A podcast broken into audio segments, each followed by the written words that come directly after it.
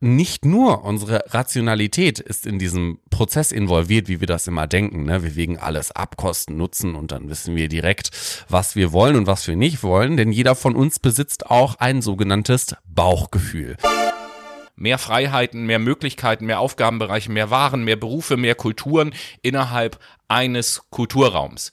Man kann eigentlich drei Aussagen formulieren, die die moderne Welt beziehungsweise die moderne Gesellschaft beschreiben.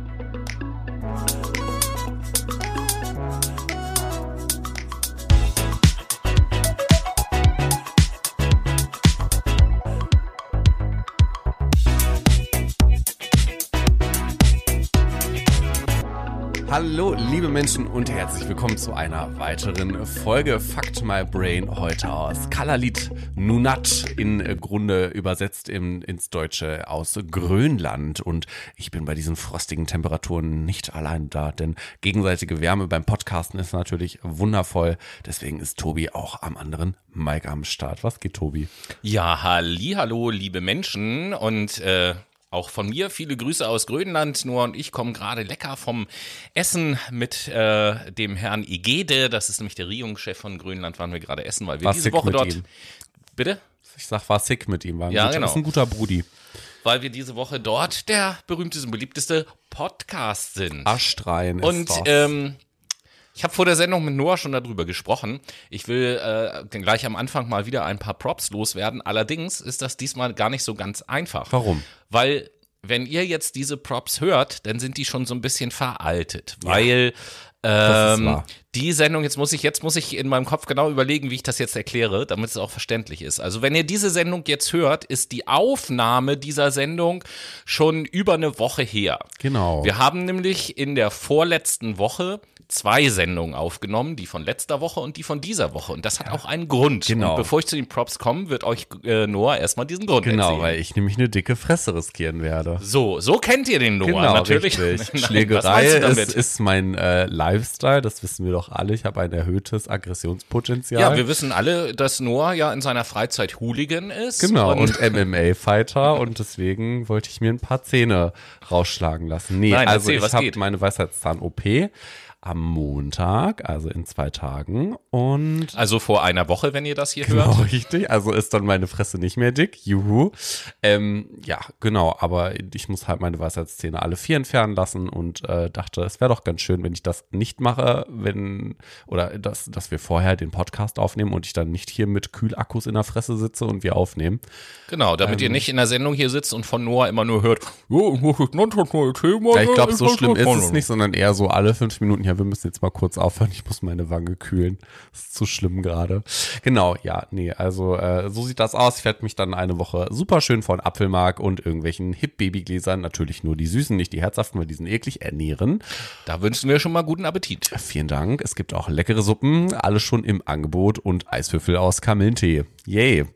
In diesem Sinn, äh, ja, Tobi kommt jetzt mit den Props. Ja, richtig, genau. Und zwar äh, beziehen sie sich äh, auf die Beteiligung an unserer Umfrage zu und damit auch gleichzeitig die Auflösung zu Rolf.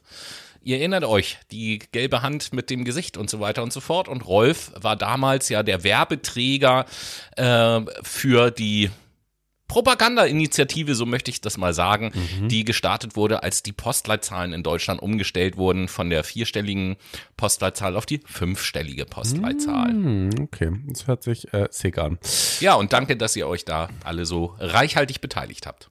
Ja, danke auch von meiner Seite, dass ihr euch beteiligt habt. Das ist natürlich äh, wunder wundervoll, dass ihr so aktiv seid auf Instagram. Jetzt wollen wir mal ein bisschen aktiv werden und äh, uns dem Thema heute widmen. Was ist das eigentlich, Tobi?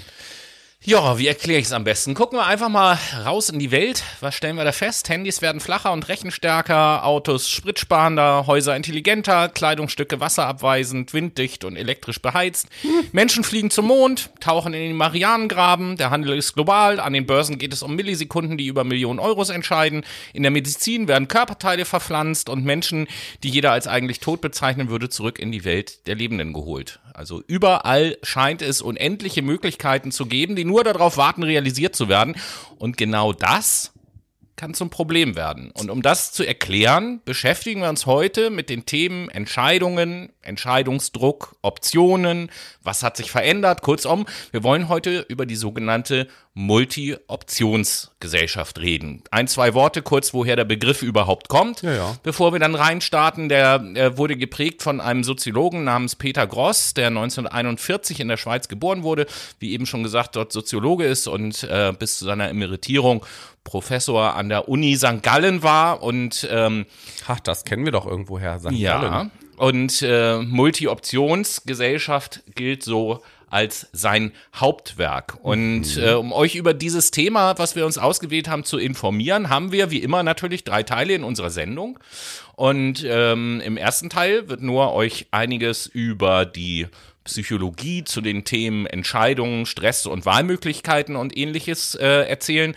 Im zweiten Teil der Sendung erzähle ich dann was über die soziologische Perspektive. Und zu guter Letzt werden wir im dritten Teil darüber diskutieren, was das alles zu bedeuten hat. Ganz genau. Und wie Tobi es gerade eben schon angeteasert hat, hat eine Multi-Optionsgesellschaft ein, das verknüpfte Thema der Entscheidungen, weil wir haben ja so viele Wahlmöglichkeiten, so viele Möglichkeiten, in den Urlaub zu fliegen, uns ein Handy zu kaufen. Du hast es gerade eben schon anhand der Produkte aufgezählt. Und da interessiert mich doch sehr, was eine Entscheidung überhaupt ist. Und in der Psychologie geht man grundsätzlich davon aus, dass der Prozess des Entscheidens darin besteht, zuerst Alternativen zu benennen und Informationen zu sammeln, um danach die Wahlmöglichkeit überhaupt bewerten zu können. Also auf dieser Basis kommt es zu einer Handlungsabsicht, zu einer Entscheidung. Und dabei spielt der zu erwartende Nutzen vor allen Dingen eine riesig große Rolle. Aber nicht nur unsere Rationalität ist in diesem Prozess involviert, wie wir das immer denken. Ne? Wir wägen alles ab, Kosten, Nutzen und dann wissen wir direkt, was wir wollen und was wir nicht wollen. Denn jeder von uns besitzt auch ein sogenanntes Bauchgefühl. Manche kennen das auch unter dem Fachbegriff Intuition.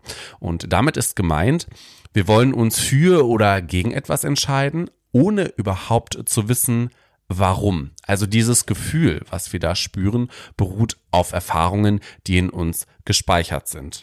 Ja, das ist so ein bisschen, daher kommt, äh, kommt auch so der Satz, wenn jemand sagt, ach, irgendwie fühlt sich das nicht gut für mich an, ne? Hm, ungefähr, ja. Wir kommen gleich nochmal auf ein konkreteres Okay. Beispiel zu, dann äh, wird das klar, was ich damit meine. Nämlich, wenn die Zeit knapp ist oder wir in komplizierte Situationen geraten, brauchen wir unser Bauchgefühl ganz, ganz dringend.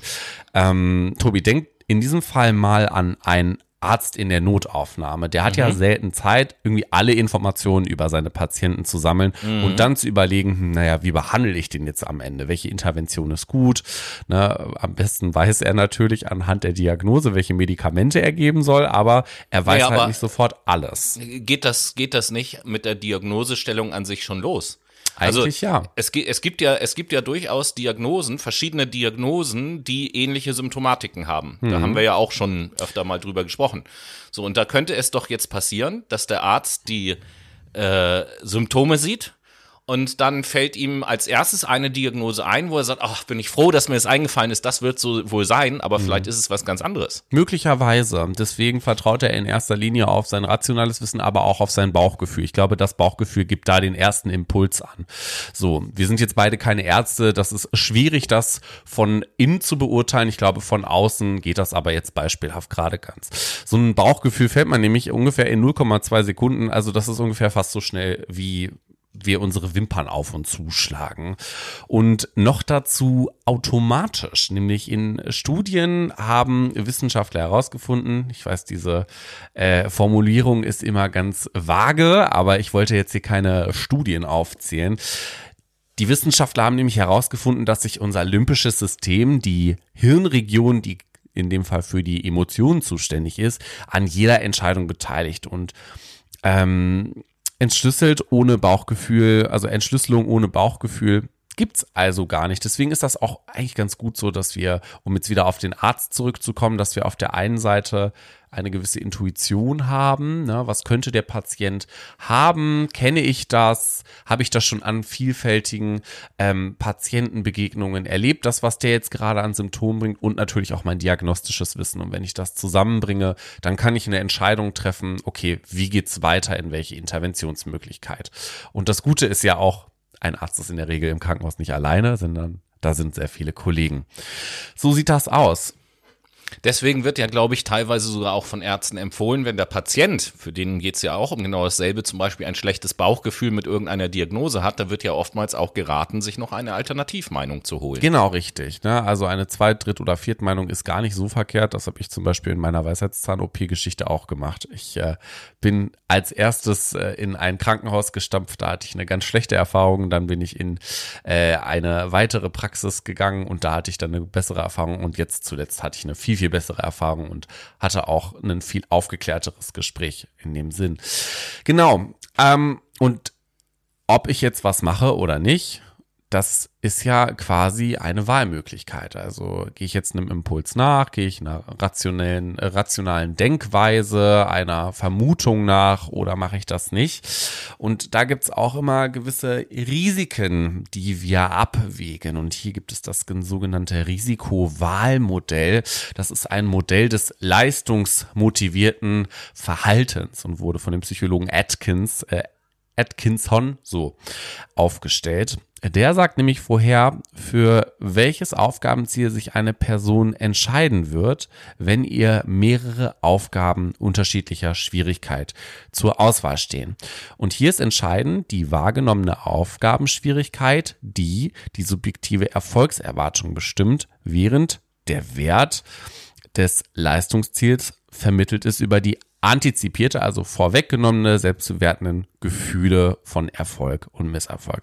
Also diese Handlungsbereitschaft wird schließlich als eine vielfache Verknüpfung von Wert und Erwartung berechnet, die mit der individuellen Ausprägung des jeweiligen Leistungsmotivs, was man in sich trägt, also zum Beispiel die Hoffnung auf Erfolg oder die Furcht vor, mich, vor Misserfolg, gewichtet wird. So könnten wir sagen, okay, wir schließen die Option eher aus. Also ich gebe dem Patient ähm, Paracetamol, weil ich erfahrungswert basiert weiß, okay, das hat jetzt eher nicht so ja, erfolgsversprechende Bilanzen oder auf der anderen Seite, ich sehe da mit Ibuprofen zum Beispiel äh, eine bessere Schmerzausschaltung, weil das auf meiner Intuition und auf meinen Erfahrungswerten basiert und natürlich auch auf meinen rationellen, äh, rationalen, was habe ich heute mit rationell eigentlich? Meine rationale Denkweise. Genau, so sieht das erstmal in der Psychologie rein theoretisch aus als Einstieg. Dieses Risikowarnmodell ist ein bisschen trocken, muss ich sagen. Dafür muss man auch ein bisschen tiefer in die Materie einsteigen. Aber innerhalb dieses Podcasts bietet es sich natürlich nicht an, irgendwie eine Fachvorlesung zu halten. Nein, aber ich sag, ich äh, sag's schon mal so für, auch für den weiteren Verlauf der Sendung ist es wichtig, dass aus diesem Modell halt äh, festzuhalten ist, dass ein Aspekt der Entscheidungsfindung des Individuums darin besteht, zu überlegen, okay, was, was für ein Aufwand bedeutet das jetzt für mich? Ich übersetze das einfach mal als ja. Aufwand, äh, diese Handlung jetzt durchzuführen. Und wenn ich das tue und es klappt, was für eine Belohnung wartet dann am Ende auf mich? Ganz genau so ist es nämlich. Und das hat ja auch was mit hirnphysiologischen Prozessen zu tun. Aha, inwiefern denn das? Die, äh, ja, also ich meine, unser Gehirn steuert uns. In dem Sinn hängt das damit Ach, zusammen. Stimmt, ist mir wirklich aufgefallen. Also dieses pinke Etwas auf unserem Logo, was ist das denn bloß? Was tut es denn? Eine undefinierbare Masse, dachte ich bisher. Ja, genau, richtig. Nein, so ist es natürlich nicht. Uns interessiert jetzt nämlich im nächsten Prozess, was das Gehirn eigentlich dazu beiträgt, beziehungsweise was im Gehirn abläuft. Und dazu haben wir uns einen ganz spannenden Interviewgast eingeladen. Hier ist für euch das Gehirn. Hallo, hier ist das Gehirn. Nein. Das Roth-Institut hat hier nämlich einen sehr interessanten Artikel dazu veröffentlicht und den würde ich gerne einmal ganz kurz vorstellen. Den könnt ihr auch gerne nochmal auf der Seite nachlesen. Das ist ein bisschen länger. Hier ist nur ein Ausschnitt. Aber äh, wenn ihr Roth-Institut und Gehirn und Entscheiden in Google eingibt, dann werdet ihr diesen Artikel direkt finden. Die Hirnforschung sagt uns nämlich, dass unser Gehirn immer danach trachtet, Entscheidungsprozesse zu standardisieren und zu routinisieren, sodass immer weniger Aufwand betrieben werden muss und wir ohne großes Nachdenken entscheiden können. Also wir beobachten, dass Entscheidungen in neuen und ungewohnten Situationen meist zuerst bewusst und mit viel Nachdenken getroffen werden. Wenn wir jedoch wiederholt von denselben Problemen stehen und uns früheren Entscheidungen äh, und in den früheren Entscheidungen richtig waren, setzt ein Automatisierungsprozess ein und typischerweise zieht sich unser Bewusstsein immer mehr daraus zurück. Ihr kennt das vielleicht, ähm, wenn ich mal so ein Beispiel machen kann. Ähm, ihr habt jetzt eine Weisheitszahn-OP, das kennt ihr tatsächlich noch nicht. Und dann fragt ihr euch, ist das eine gute Idee oder eine schlechte Idee? Rein rational ähm, habt ihr wahrscheinlich so, ja, okay, dann sind die Dinger raus und ähm, das, was ich damit sagen möchte, ist, ihr zerdenkt das.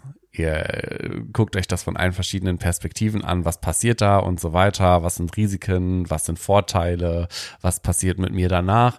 Wenn ihr jetzt aber beispielsweise jeden Tag die Weisheitszähne rausbekommen würdet, oder machen wir es mal anders, wenn ihr jeden Tag eure Zähne putzt, dann werdet ihr wahrscheinlich nicht bewusst darüber nachdenken, oh, ist jetzt diese, diese Zahnbürste, dieses, dieses Etwas mit Haaren auf Plastik, ist das gefährlich für mich? Was kann das für Risiken und Nebenwirkungen haben? Was hat das für Vorteile? Sondern ihr steckt euch die Zahnbürste in den Mund und fangt an zu putzen. Das klingt ja furchtbar, zum Glück macht das ja kaum jemand sich regelmäßig die Zähne putzen. Ja, ne? So, alle haben Mauldampf, super.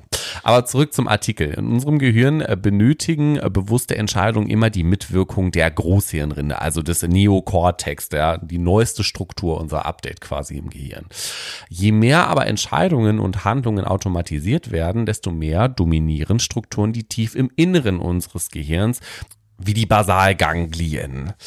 Sie repräsentieren unser unbewusstes Handlungsgedächtnis, welches über 90 Prozent unserer alltäglichen Entscheidungen bestimmt. Und aus diesen Erkenntnissen, die wir jetzt in diesem Artikel quasi ähm, in ja, vielfacher Form eigentlich herausziehen konnten, ergibt sich eine gewisse Einteilung von Entscheidungen beziehungsweise Entscheidungssystemen. Das kann man in fünf Haupttypen untergliedern. Es gibt einmal automatisierte Entscheidungen. Ne? Also äh, ziehe ich mir, wenn ich aufs Klo gehe, die Hose runter oder nicht.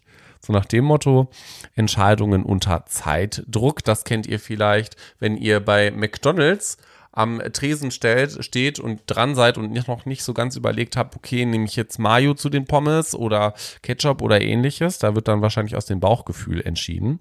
Dann haben wir emotionale Entscheidungen ohne Zeitdruck, das heißt, ähm, ihr seid in einem McDonalds, wo ihr quasi am, ähm, wie heißen denn diese, diese Automaten da? Die automatischen Bestellterminals. Ja, die Bestellterminals, wo ihr quasi euch ohne Ende Zeit lassen könnt und impulsive Entscheidungen eher fällt.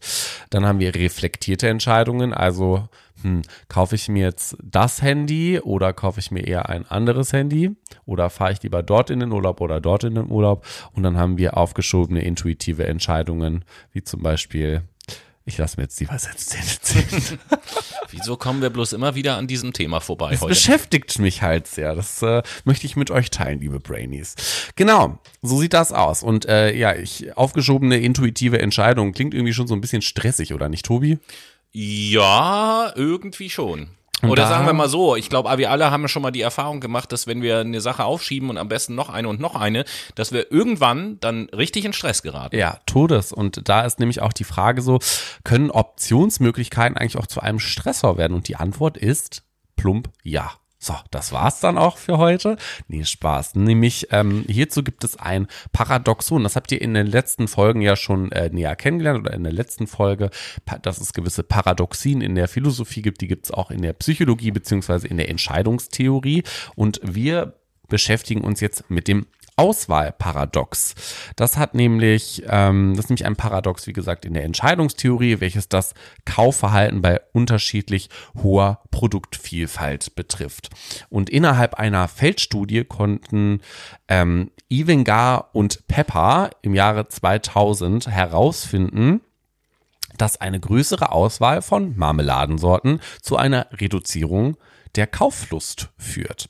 Schauen wir uns doch einfach mal die Feldstudie ein bisschen näher an. In dieser Studie stellen nämlich Iyengar und Lepper an zwei Samstagen Probiertische mit verschiedenen Marmeladensorten in einem ausgewählten Supermarkt in Kalifornien auf, die sie den Kunden später verkaufen wollten.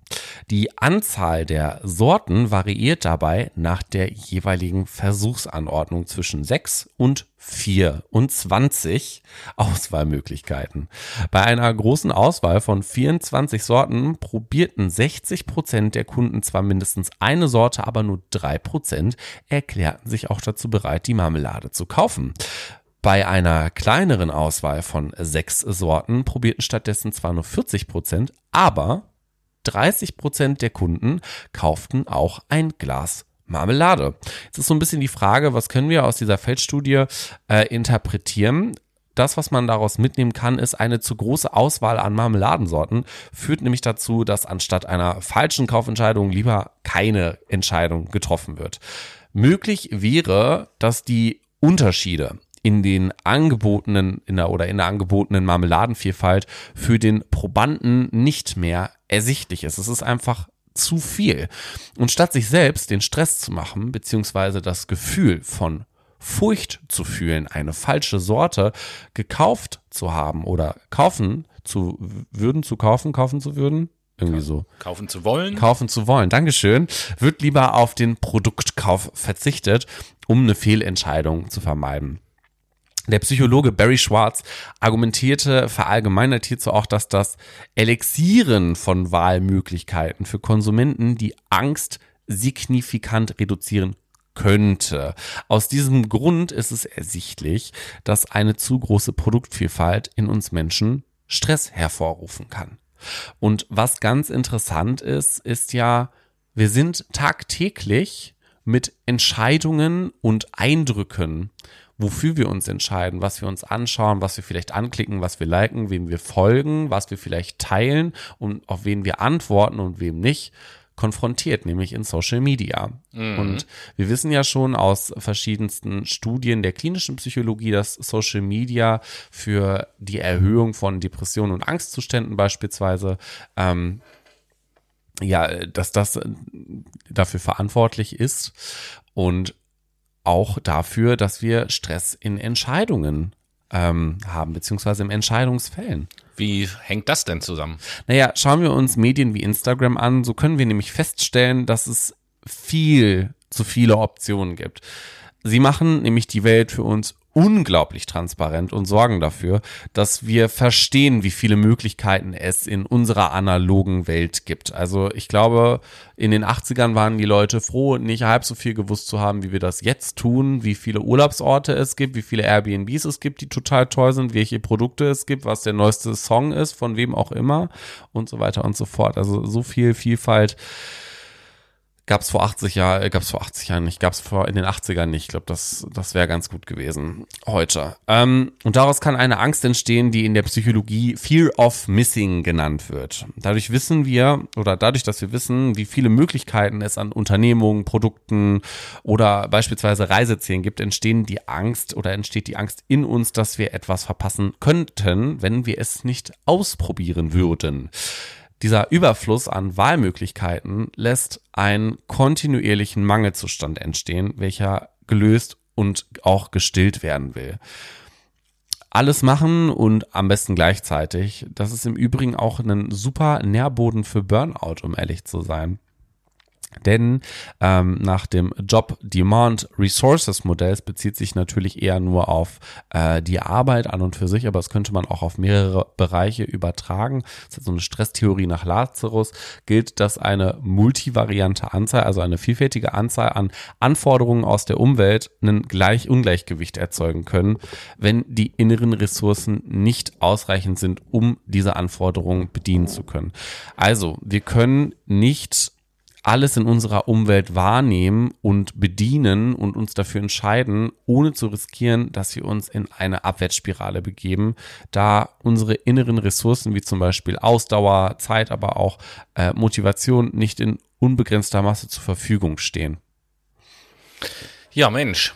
Das ja. war ja jetzt ein, ein ganzer Haufen an Informationen auf jeden Fall. Also äh, Noah hat jetzt hier im ersten Teil mal versucht, über das Themenfeld Multi-Optionsgesellschaft so einen psychologischen Einblick zu geben, ähm, was da alles eine Rolle spielt, mit dem Schwerpunkt natürlich auf das Thema Entscheidungen und alles, was damit zusammenhängt. Und äh, ich werde jetzt gleich mal versuchen, in die Rolle des Soziologen zu schlüpfen und aus der äh, durch die Brille sozusagen mal auf den Begriff der Multi-Optionsgesellschaft zu schauen. Aus dem Bereich kommt dieser Begriff auch. Aber um äh, eure Gehirne nicht zu überlasten, nehmen wir euch jetzt erstmal eine Entscheidung ab, nämlich was jetzt als nächstes kommt. Denn als yeah. nächstes kommt jetzt die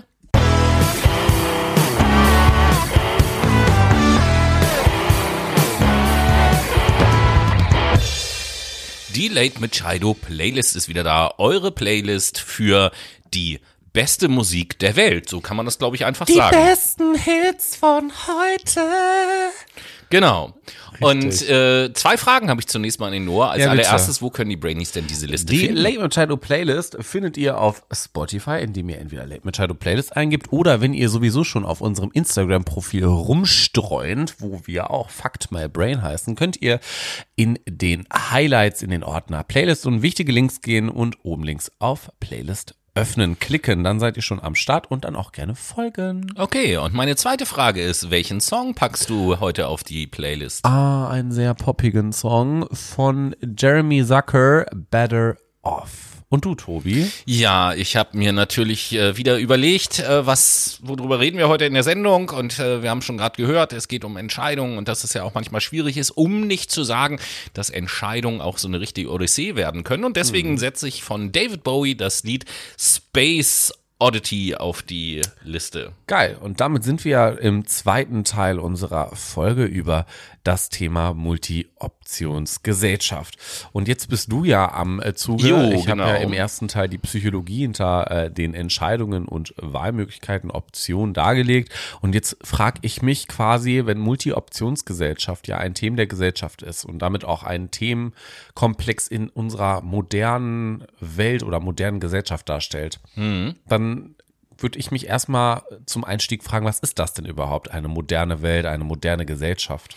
Oh, okay, ja, alles klar. Ähm, dann gehen wir als erstes auf die Frage ein und ähm, im Allgemeinen ist es eigentlich so, dass die gegenwärtige Lebenswelt in kapitalistischen Industriegesellschaften als moderne Welt oder moderne Gesellschaft bezeichnet wird, die zeichnet sich aus durch mehr Freiheiten, mehr Möglichkeiten, mehr Aufgabenbereiche, mehr Waren, mehr Berufe, mehr Kulturen innerhalb eines Kulturraums.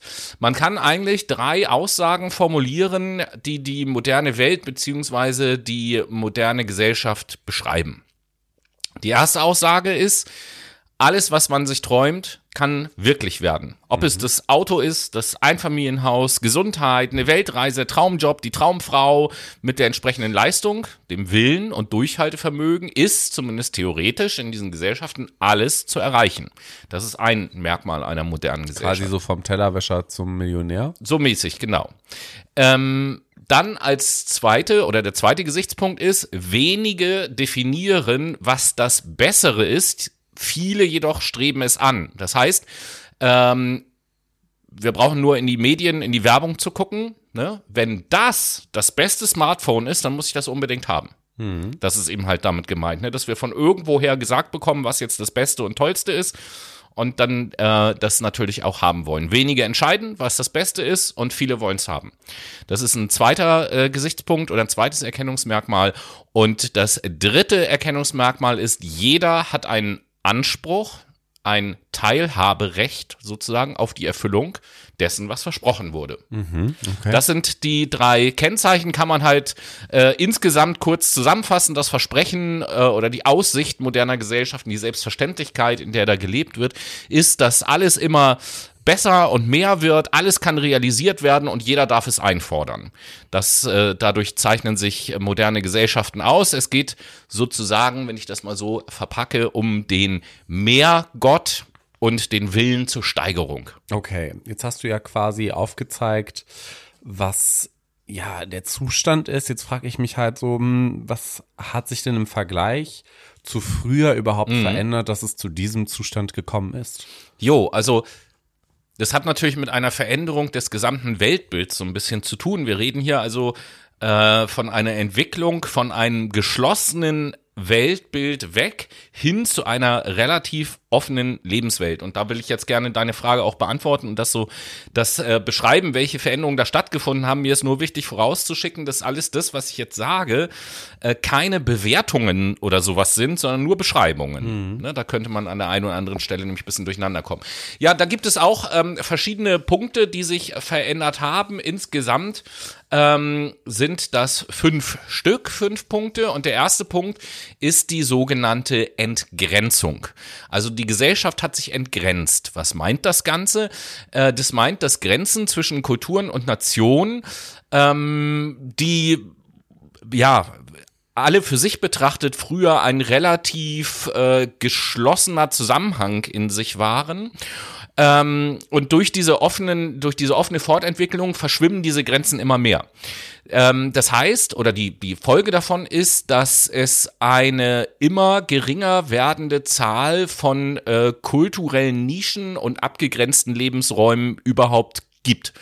Das wiederum bedeutet, dass geschlossene Weltbilder es ähm, zunehmend schwerer haben und äh, dass es auch Auswirkungen gibt auf menschliche Auseinandersetzungen. Wenn wir zum Beispiel, da haben wir jetzt ähm, Anfang des Monats in unserer Fakt mal Januar-Sendung auch drüber geredet, mhm. Konflikt Ukraine und so weiter und so fort, also das Thema Kriege.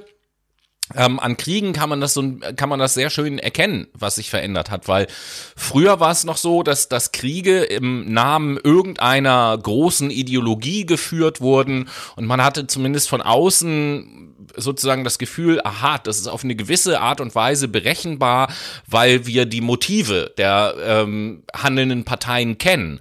Und das ist heute anders. Heute sind die Motive oftmals undurchsichtlich und alles so ein bisschen undurchschaubar. Äh, da ist ein sehr schönes Beispiel, dass viele kriegerische Auseinandersetzungen ja eigentlich gar kein Krieg im klassischen Sinne mehr sind, sondern ähm, mehr ja, sich mit Terror vergleichen lassen und mhm. überhaupt auch Terroranschläge ja. sind ja auch ein zunehmend großes Thema und ähm, ja, das alles erzeugt ein, eine Zunahme von empfundener Willkür und das Gefühl, dass es theoretisch auch jeden treffen kann. Okay. Das ist so, also Entgrenzung ist äh, ein eine Sache, die sich verändert hat. Die zweite Sache ist die Veränderung von Zeitstrukturen. Also die Arbeitszeiten, die folgen nicht mehr, schon lange nicht mehr, einem natürlichen Zyklus. Die künstlichen Rhythmen, die erzwingen neue Gewohnheiten. Freizeit, Freizeit wird verplant, Freizeit wird organisiert. Und auch dabei äh, tritt schon ein enormer Realisierungsdruck auf, weil ich ja ähm, erwarte, dass ich durch meine Planung und durch mein Handeln natürlich auf das auf die glückverheißenden Versprechungen erfüllt werden. So viele Wünsche, die wollen äh, in einer immer kürzeren Zeit gelebt werden und äh, die zunehmende Geschwindigkeit ist interessanterweise sowohl Folge als auch Voraussetzung für diesen Realisierungsdruck. Also da bin ich auch so ein bisschen vielleicht bei Social Media oder überhaupt bei mhm. Medien so die Lichtgeschwindigkeit, in der die Wellen der modernen Massenkommunikation die Welt umrasen, verändert auch das Wahrnehmungsverhalten von uns Menschen. Also ähm, der Fernseher beispielsweise kann ja quasi in Echtzeit alle Informationen rund um den Globus zu uns ins Wohnzimmer quasi ja. bringen. Das ist wahr. so dass eine, ja, ein simultanes Erleben ermöglicht wird. Und diese Geschwindigkeit überfordert aber die Möglichkeiten, die wir haben, um die Informationen zu verarbeiten. Also fast auch ein Paradoxon. Es wird sozusagen Zeit gewonnen, dadurch, dass alles immer schneller wird. Ähm, um auf irgendeine Art und Weise gleichzeitig die Zeit zu verlieren, sich intensiv mit den einzelnen Themen auseinanderzusetzen. Hm. Weil wir uns mit so vielen Themen auseinandersetzen, können wir uns nicht mehr intensiv mit den Themen auseinandersetzen. Krass. Ähm, das ist eben halt eine große Veränderung und dieses Simultane überall auf der Welt macht Kulturen auch unkritisch und oberflächlich. Das ist also der zweite Punkt, die Veränderung der äh, ja, des Zeitbegriffes sozusagen oder Zeitgefühls. Dann gibt es die sogenannte Enthierarchisierung. Also ganz früher gab es ja sehr stabile gesellschaftliche Perspektiven, so wie Stände, Klassen oder Schichten oder irgendwie sowas.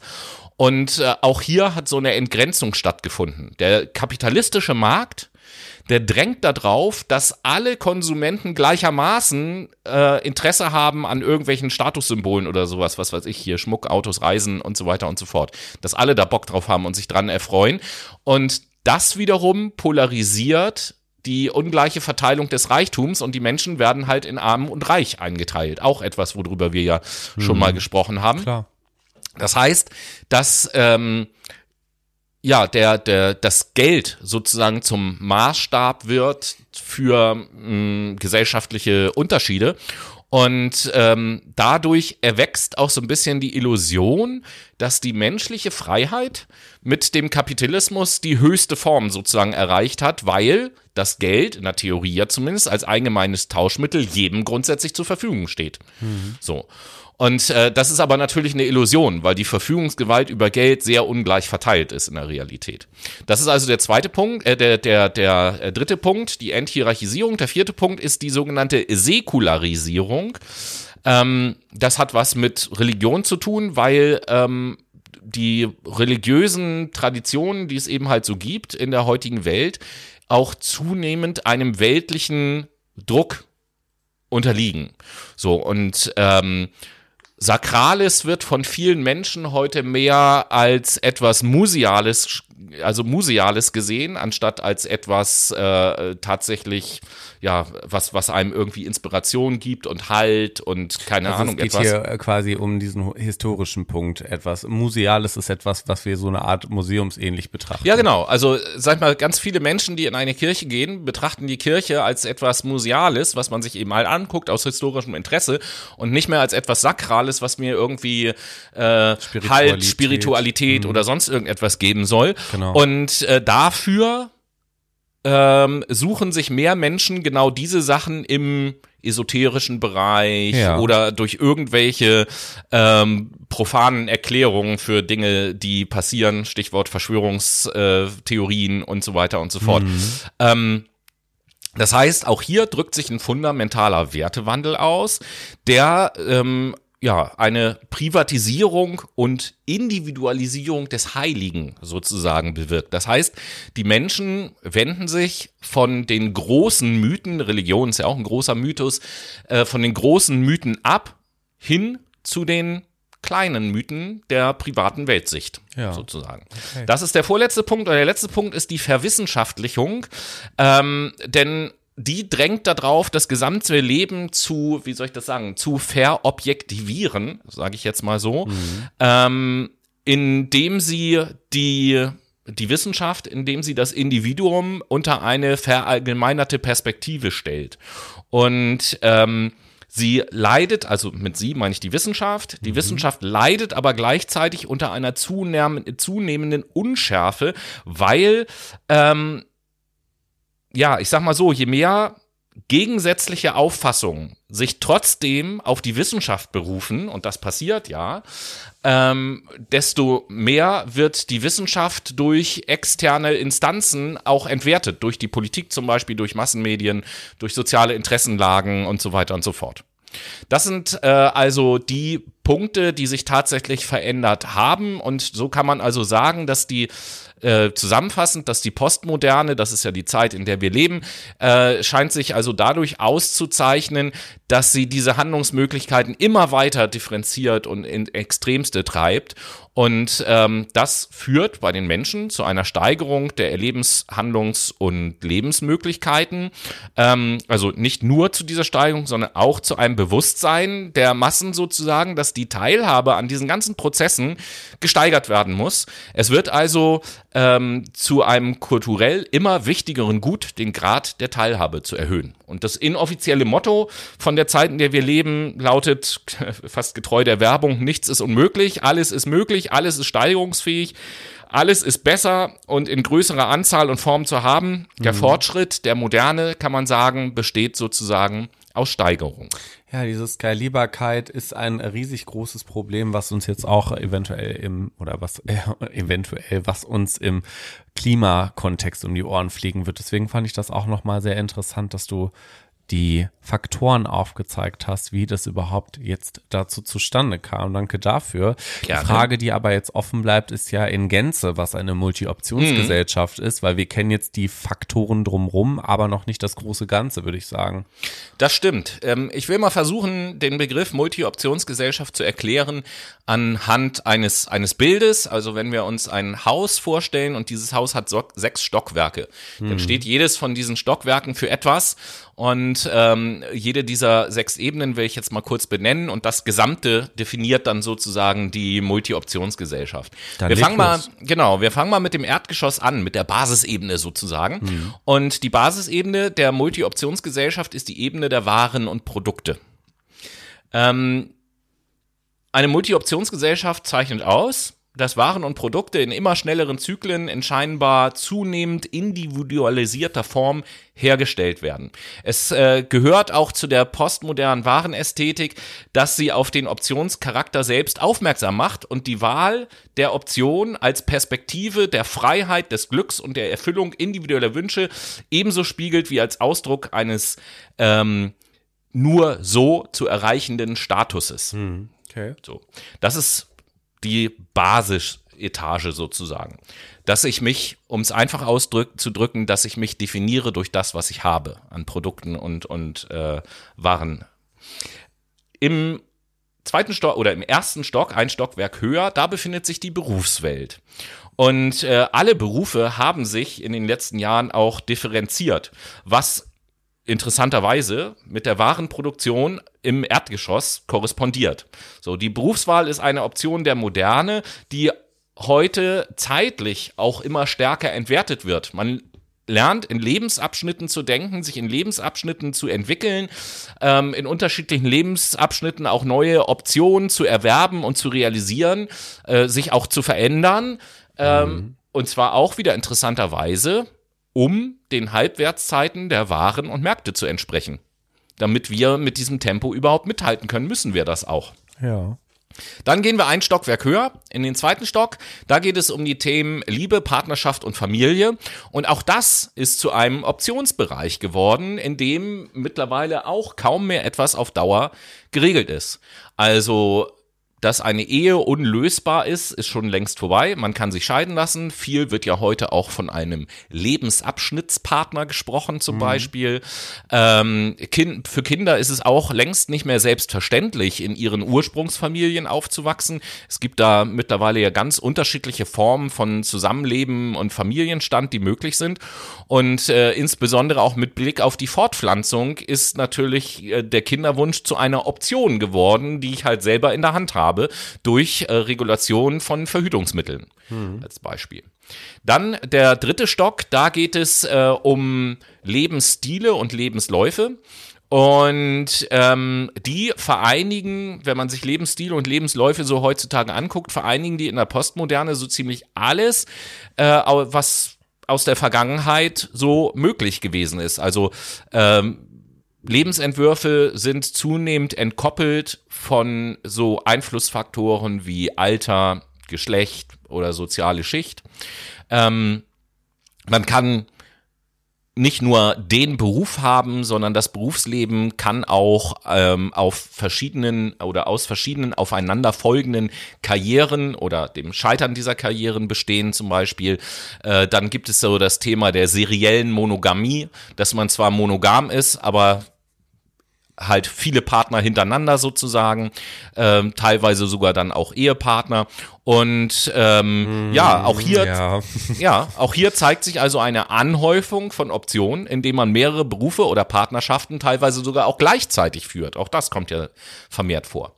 Dann gehen wir äh, die vorletzte Treppe nach oben in den vierten Stock. Da geht es um das Thema Erlebniswelten. Und äh, die zeichnen sich insbesondere durch eine zunehmende Teilhabe an den virtuellen Angeboten der Massenmedien aus. Du hattest ja Social Media als Beispiel vorhin auch schon angesprochen. Genau, ja. Da sind wir also auch hier in dem Bereich. Und ähm, diese Welt, oder diese Erlebniswelt des Internets, sage ich mal so, die führt einerseits dazu, dass äh, es eine Verlagerung gibt bei dem Individuum, eine Verlagerung der Erlebnisse meines Lebens in mein eigenes Haus hinein, weil ich muss ja für viele Sachen jetzt gar nicht mehr das Haus verlassen. Und ähm, damit wird auch das Erleben von etwas nur sehr isoliert wahrgenommen. Und auf der anderen Seite, Social Media und Internet und so steigern auf der anderen Seite das Erlebnisangebot so, dass äh, sie als außerhäusliche Aktivität immer noch attraktiv bleiben. Zum Beispiel ins Kino zu gehen oder so. Mhm. Ne, weil ich da eine riesen Leinwand habe und einen großen Sound, was ich zu Hause jetzt eben halt vielleicht nicht habe. Also haben wir da auch zunehmende Optionen, meine Erlebniswelten zu gestalten. Und zuletzt im letzten Stockwerk ähm, da bleibt äh, als oberstes Stockwerk die sogenannte symbolische Sinnebene.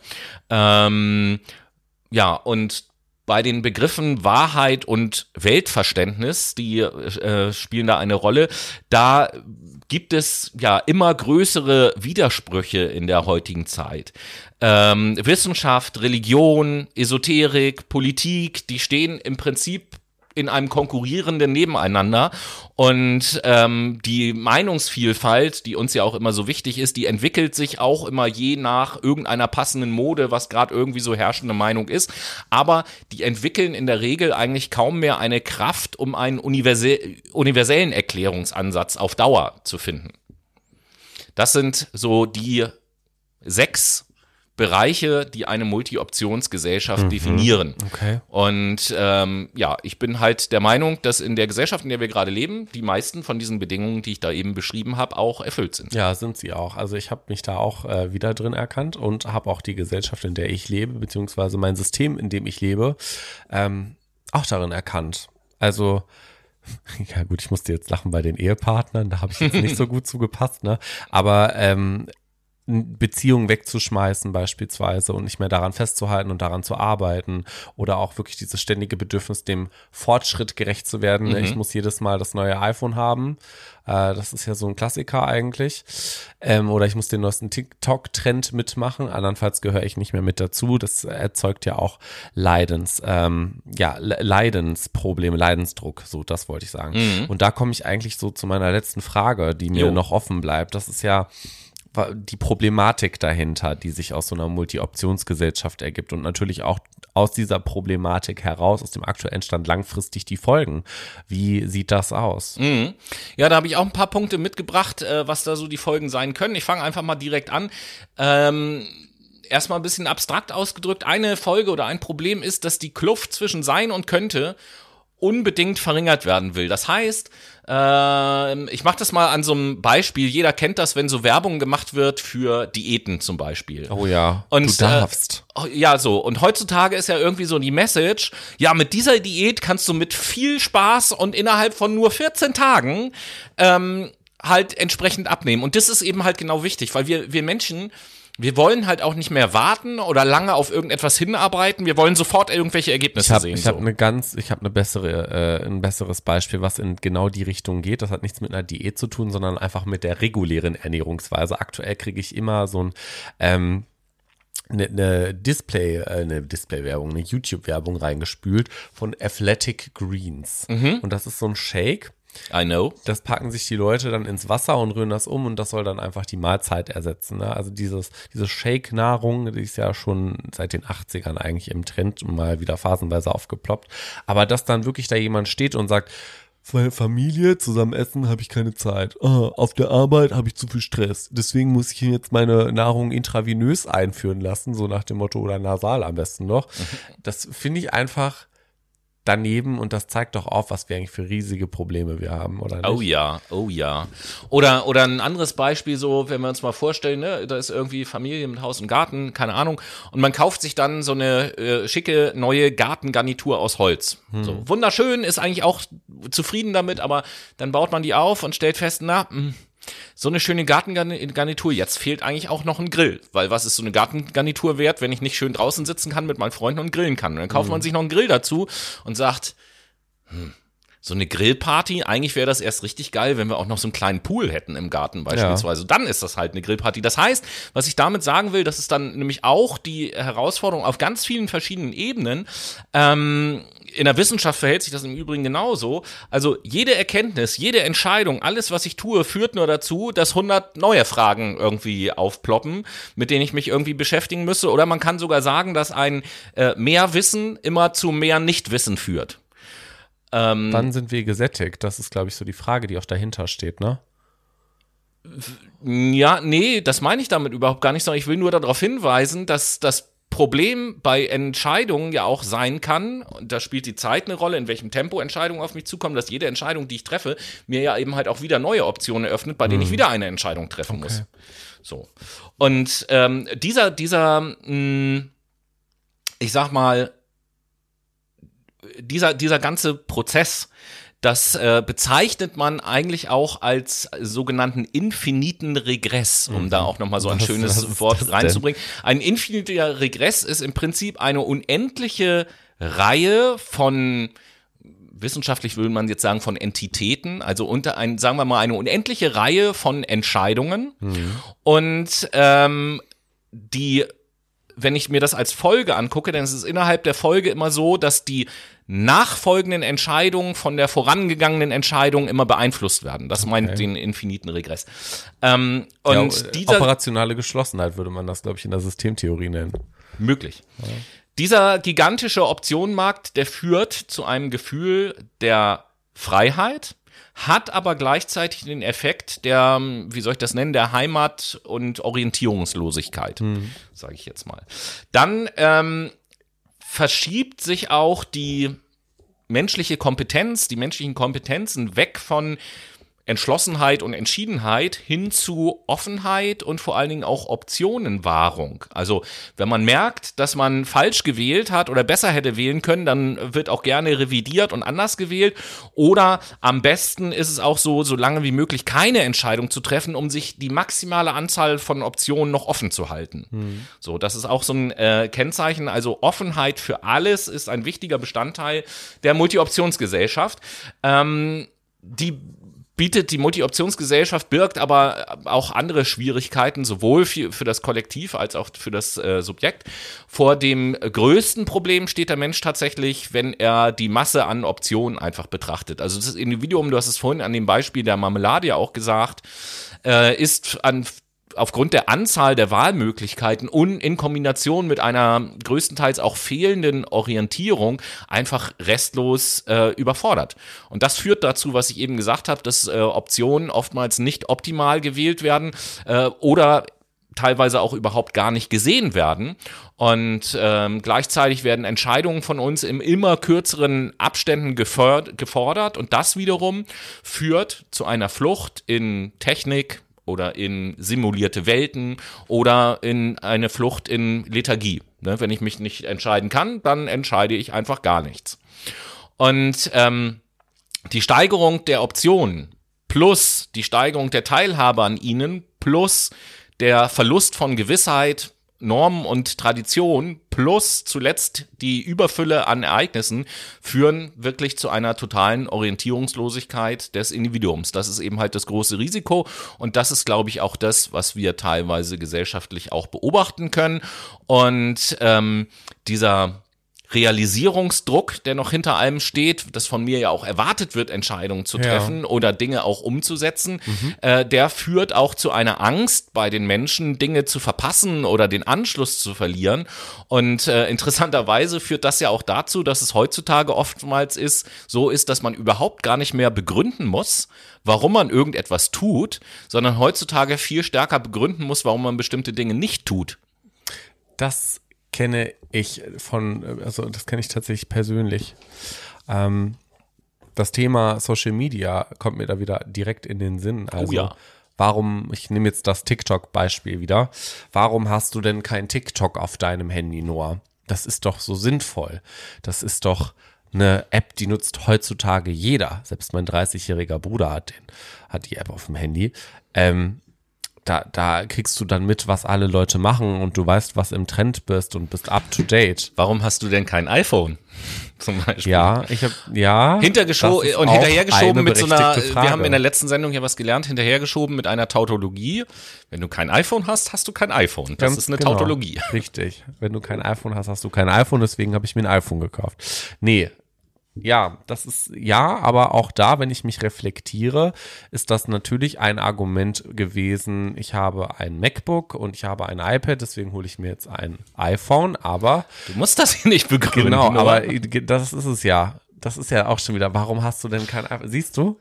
Na, dieses, ja, du, ich, ich, ich habe ja gefragt, warum, hast du kein iPhone? Weil viele Apple-Leute, andere Leute, wieso hast du denn kein iPhone? Genau, so, das ist richtig. ja genau das. Aber, aber du begründest ja gerade, warum du ein iPhone hast. Brauchst du ja gar nicht begründen. Eben, aber warum ich mir beispielsweise kein Android-Phone geholt habe, warum will ich denn Teil dieser Familie sein, dieser Apple-Familie? Das ist ja auch schon wieder so eine Rechtfertigung, die du vorhin beschrieben hast, ne? Also warum hast du denn nicht das alternativ volle Android-Smartphone, womit du viel mehr machen kannst? Warum hast du dir denn das Apple-iPhone gekauft zum Beispiel? Das ist ja auch wieder so die Rechtfertigung, etwas zu tun oder nicht zu tun, was in dieser Multi-Optionsgesellschaft im Vordergrund steht. Aber wir nehmen hier einiges vorweg. Ich würde vorschlagen, dass wir das gleich im dritten Teil besprechen. Oh yeah.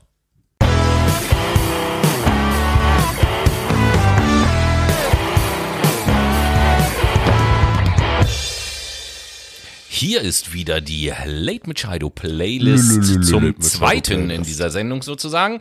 Und äh, ja, da frage ich mal wieder den Noah, Ja. was haust du auf die Liste?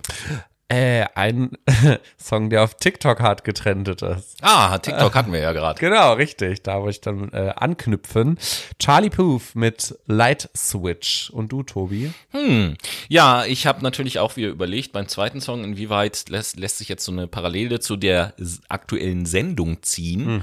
Und äh, da es ja um die Erfüllung von Bedürfnissen und Wünschen und Sehnsüchten und so weiter und so fort äh, oftmals geht, in dem, was wir hier gerade erzählt haben, ersetze ich von der Band Muse das äh, Lied Undisclosed Desires auf die Playlist. Schön.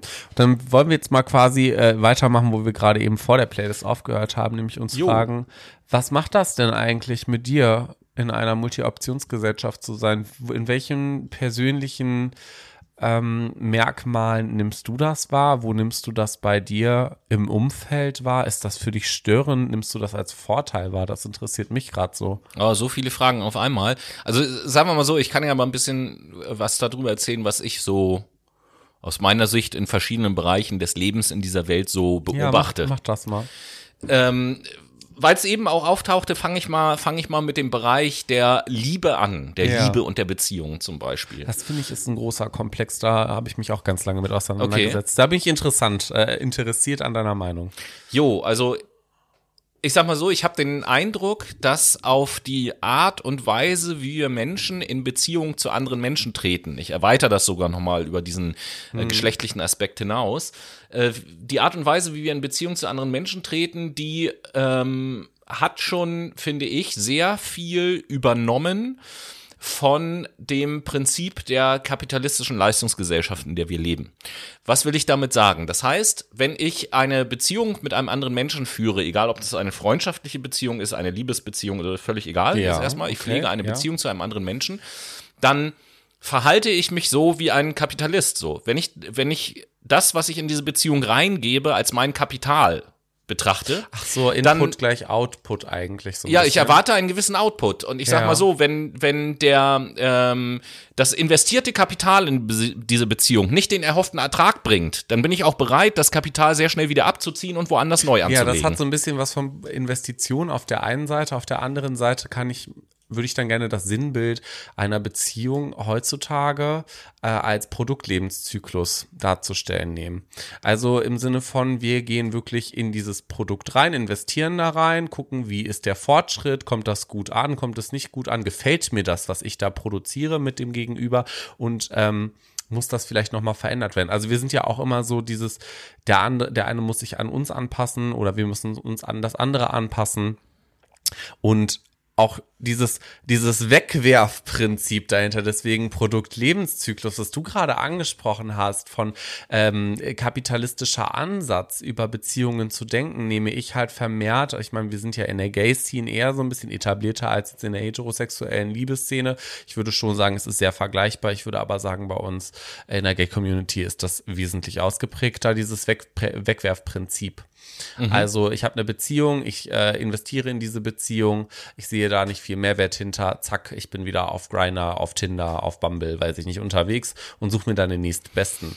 Oder auch dieses Hot or Not Prinzip bei Tinder. So, da Ja. habe ich ja auch Multivariablen, um ähm, Menschen ein bisschen in Schubladen stecken zu können und habe die Option, das Match auch auflösen zu können oder den nochmal zu matchen und dann mit ihm zu schreiben oder nicht.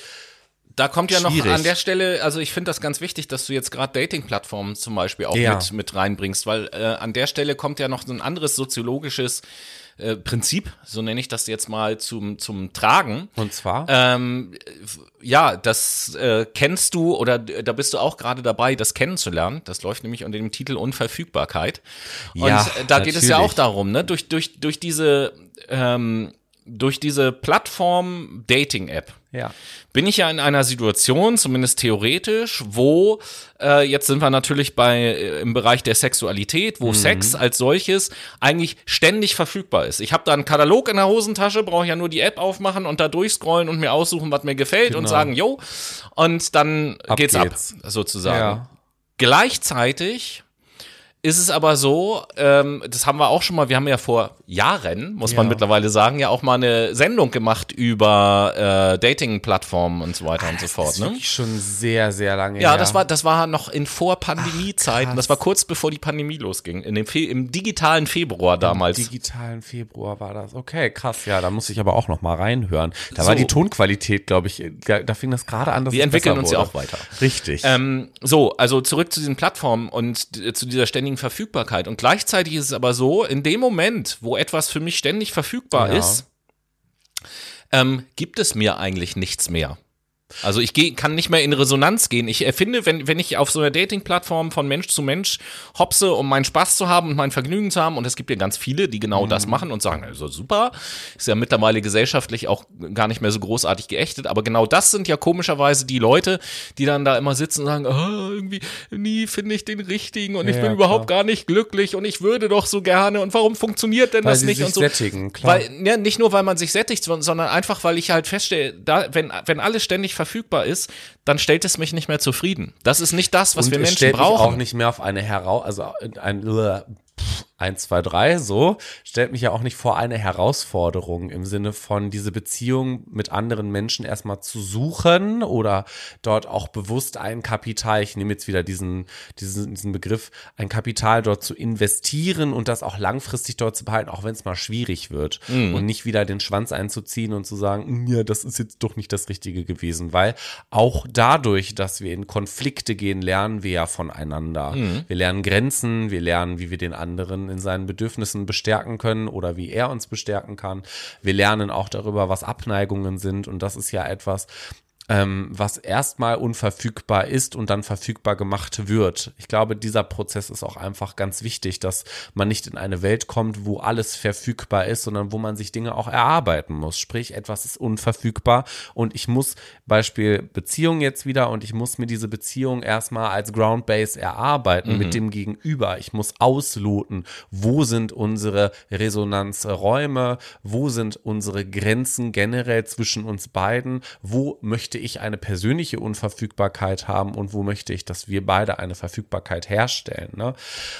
Das ist ein interessanter kognitiver Prozess, der dahinter steckt, aber auch rein hormonell finde ich das auch sehr interessant. Dinge, die ähm, uns zur Verfügung stehen, sättigen uns ja auch, und deswegen nutze ich dieses Wort von Sättigung sehr gerne, ähm, sättigen uns einfach sehr schnell im Sinne von, ich kann mir was auf Amazon bestellen, dann habe ich das zu Hause, ich habe einen schönen Vorbereitungsandrang an Neurotransmittern, wie zum Beispiel Dopamin, ich bin glücklich, ich bin glücklich, das Paket ist da, es ist verfügbar, das ist nicht mehr unverfügbar, es ist verfügbar, geil, ich reiße es auf, bam, alles fließt in den Keller.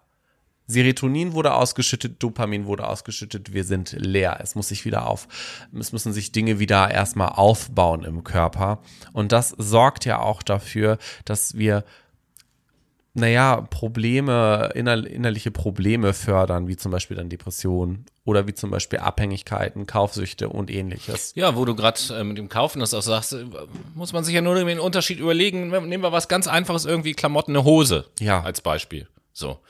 Jetzt gehe ich ins Internet und suche nach einer blauen Jeans und bestelle mir acht Stück, weil ich sage, ja, kann ich ja zu Hause nur anprobieren, den Rest schicke schick ich zurück, der halt nicht passt. Gar kein Thema. Hm, ja, So. Im Vergleich dazu, wenn wir jetzt in die Stadt gehen, um eine blaue Jeans zu kaufen, um dann acht verschiedene auszuprobieren, müssen wir wahrscheinlich auch in verschiedene Läden gehen. Der Aufwand ist also viel. Wir müssen viel mehr dafür tun, um uns so eine Auswahl zu schaffen. Machen das meistens dann auch überhaupt gar nicht, sondern äh, sind wir in ein oder in zwei Läden und die erste Hose, die uns dann richtig, richtig gut gefällt, sagen wir, ja, alles klar, die nehme ich, weil ich keinen Bock habe, jetzt noch stundenlang durch alle Läden zu gehen. Ich habe ja jetzt eine gute Hose gefunden. Richtig, genau. So. Und ähm, das ist dann schon ein qualitativer Unterschied auch in unserem Verhältnis zwischen uns und dem Produkt, sage ich mal. Also das, gibt dem Produkt ja eine ganz andere Wertigkeit, wenn ich wirklich unterwegs gewesen bin, danach gesucht habe und so.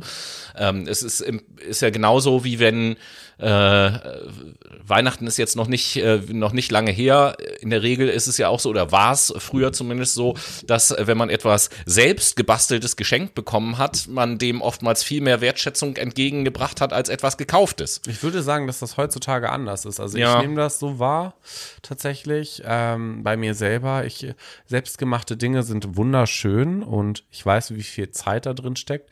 Ich finde das dann aber auch selber schade, dass in mir so ein Schema aktiviert wird von wegen, ja, das hat ja nicht so viel Geld wert. So, wo ich mich dann so frage, was ist mit dir los? Also ja, oder dann sieht es vielleicht nicht so schick aus, wie wenn man was ähnliches gekauft genau. hätte oder ne? Richtig. So solchen Dingen. Ja, das ist alles äh, weil wir so sozialisiert worden sind, irgendwie so zu denken. Also, wenn wir, jetzt waren wir schon bei den Produkten, also haben den Liebesbereich verlassen. Ich will auch nochmal so das Berufsleben oder das Thema Führung, weil wir da neulich eine Duologie drüber gemacht mm, haben, äh, reinbringen. So, meine Erfahrung ist auch, dass äh, in den, sagen wir mal, in den letzten 20 Jahren, das gilt natürlich jetzt nicht für alle, aber es sehr verbreitet war, auch bei Führungskräften, da, wo es geht, am liebsten überhaupt keine Entscheidung mehr zu treffen, weil mhm. dann kann ich auch nichts falsch machen, wenn ich keine Entscheidung treffe. Und woher kenne ich diese Analogie gerade? Das, das äh, klingelt bei mir im Kopf gerade.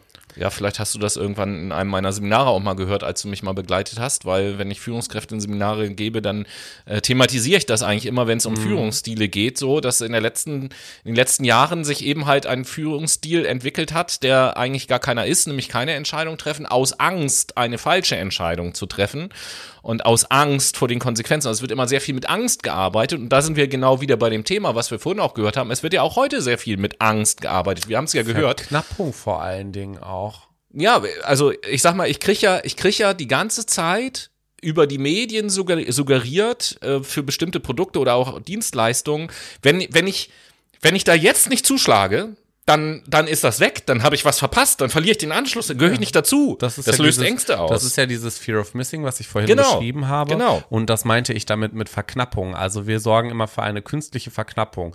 Das nur solange der Vorrat reicht. Genau, das ist dieses schöne Sinnbild von äh, TLC oder nee, TLC ist das nicht irgendwie hier Shop24, Teleshopping damals. Ich weiß gar nicht, wie diese ganzen QVC, QVC. so heißt das. Genau, richtig. Jetzt sind Oder noch, HSE 24. Genau, jetzt sind nur noch 48 äh, Ringe da und auf einmal sind es nur noch drei. Diese künstliche Verknappung ja, sorgt genau. dafür, dass wir in uns einen Spannungszustand erleben und den möchten wir auflösen und dann kaufen wir das Produkt. Und das sorgt natürlich für Ängste, das sorgt aber auch, ich möchte mal dieses, das ist ja ein Schema, was wir hier gerade beschreiben, ne? Mhm. Also wir müssen etwas nicht mehr suchen, sondern wir haben ein Spannungsgefühl in uns und dieses Spannungsgefühl möchten wir so gut wie möglich irgendwie befriedigen und abbauen, dann geht es uns besser und dann fängt es eigentlich schon wieder an, weil wir ein Muster durchlaufen, ein Schema halt. So, andersherum, was wäre gesünder? Wahrscheinlich, und du hast es ja gerade eben äh, mit dem Produktkauf beschrieben und mit der Beziehung, da, da habe ich halt auch wieder dieses Schema gesehen. Wir suchen nicht nach der Hose, sondern wir gehen ins Internet und bestellen uns einfach acht Hosen und dann schicken wir sie wieder zurück. Ich gehe auf eine Online-Dating-Plattform und habe acht Matches und schreibe mit acht Typen oder acht Frauen und dann treffe ich mich mit den acht Typen und acht Frauen und die, die mir nicht gefällt, die schicke ich per Retour nach Hause. So, wie, ne? wieder, wieder genau wie das, was wir vorhin gesagt haben, so lange wie möglich, so viele Optionen wie möglich offen halten. Das ist richtig krankhaft. Also ich habe das bei mir auch damals gemerkt, äh, ich will gerne in diesem Thema äh, Online-Dating bleiben, weil ich da einfach sehr viel persönliche Erfahrungen gemacht habe. Ich finde Produktkauf Verkauf ist immer sehr weit entfernt vom Menschen. Ähm, damals, vor ungefähr zwei Jahren, habe ich noch sehr viel ähm, irgendwie auf Tinder und Grindr und so an Zeit verbracht, weil ich der Meinung war, ich müsste mit möglichst vielen Menschen auch schreiben und in Kontakt kommen und ich muss ja ausloten, wie viel bin ich wert und wie viel sind die anderen wert und ich hatte immer auch Angst, näher eine andere Person an mich heranzulassen oder sie in einer gewissen Art und Weise mich weiter mit ihr zu vertiefen, weil ich könnte ja was verpassen mhm. bei einer anderen. Ich könnte ja den Traumtypen finden, so wenn ich mich jetzt mit dem treffe, dann ist das ja auch, wenn der nur halb so geil ist, dann ist das ja Zeitverschwendung. Obwohl der vielleicht total nett war, obwohl der mir ein gutes und sicheres Gefühl gegeben hat.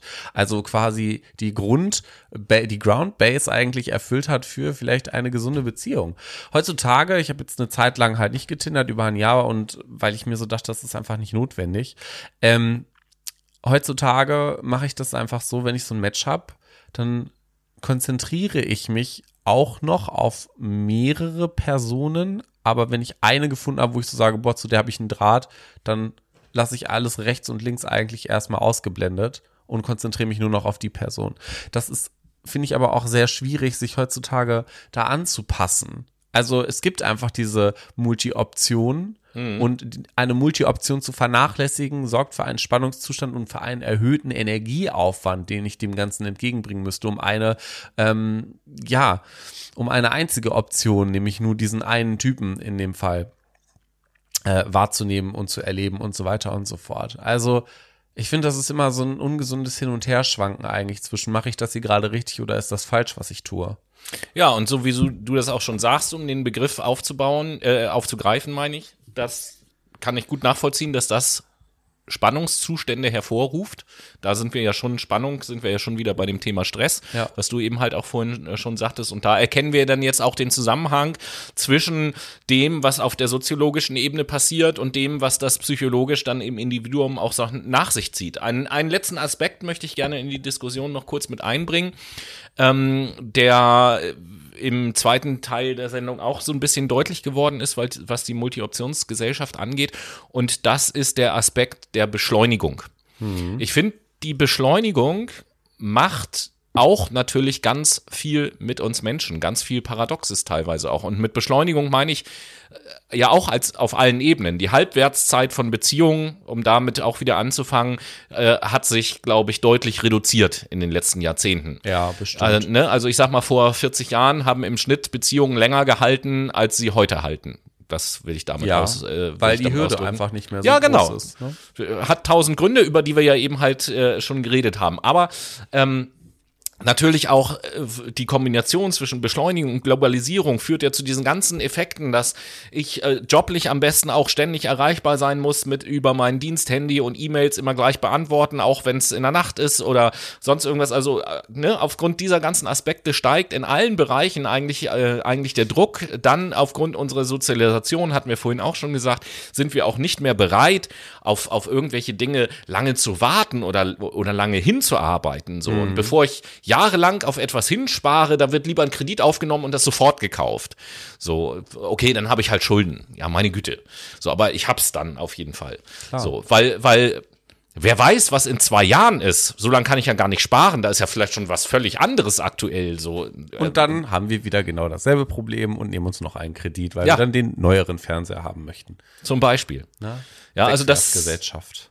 Die, die, Mul also ich glaube, wir können feststellen, dass die Multi-Optionsgesellschaft, so wie wir sie jetzt hier in der Sendung beschrieben haben, schlicht und ergreifend einfach nicht für den Menschen gemacht ist. Überhaupt nicht. Und äh, ja auch eine, eine Folge, oder ich will nicht sagen eine Folge, eine logische Konsequenz quasi, einfach aus, aus dem kapitalistischen System ist, in dem wir leben. Und äh, da ist mir gerade gestern äh, so der schöne Satz eingefallen, dass mit dem zügellosen Kapitalismus, so nenne ich das jetzt mal, haben wir Menschen ein Monster erschaffen, welches jetzt dabei ist, uns Menschen aufzufressen.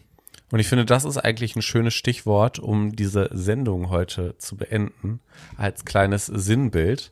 Und freue mich, dass wir das jetzt mal ausprobiert haben, mit diesem freien Sprechen quasi am Ende oder dieser freien Diskussion. Fand das eine gute Idee und äh, freue mich auch schon auf die nächste Sendung, in der wir das dann machen. Ja, das ist ja quasi eine, eine, eine Probe schon gewesen für unsere nächste Reihe, für die Philosophie-Reihe. Da haben wir uns ja vorgenommen, bis auf den ersten beiden Sendungen, aber ansonsten in allen Sendungen, die da kommen, das genauso zu machen, dass der dritte Teil immer offen bleiben wird dafür, dass wir beide einfach miteinander über das entsprechende Thema diskutieren. Genau, in diesem Sinn, liebe Brainies, vielen Dank fürs Zuhören. Äh, wir hören uns dann wieder mit 14 weniger und einer dicken Backe und äh, freue mich darauf. Bis dahin, macht's gut. Und wir drücken dir alle ganz doll die Daumen, dass das gut geht, Noah, und dass du keine Schmerzen hast und äh, ganz schnell wieder am Mikrofon sitzt. Ja, safe. Bis dahin, liebe Menschen. Tschüss.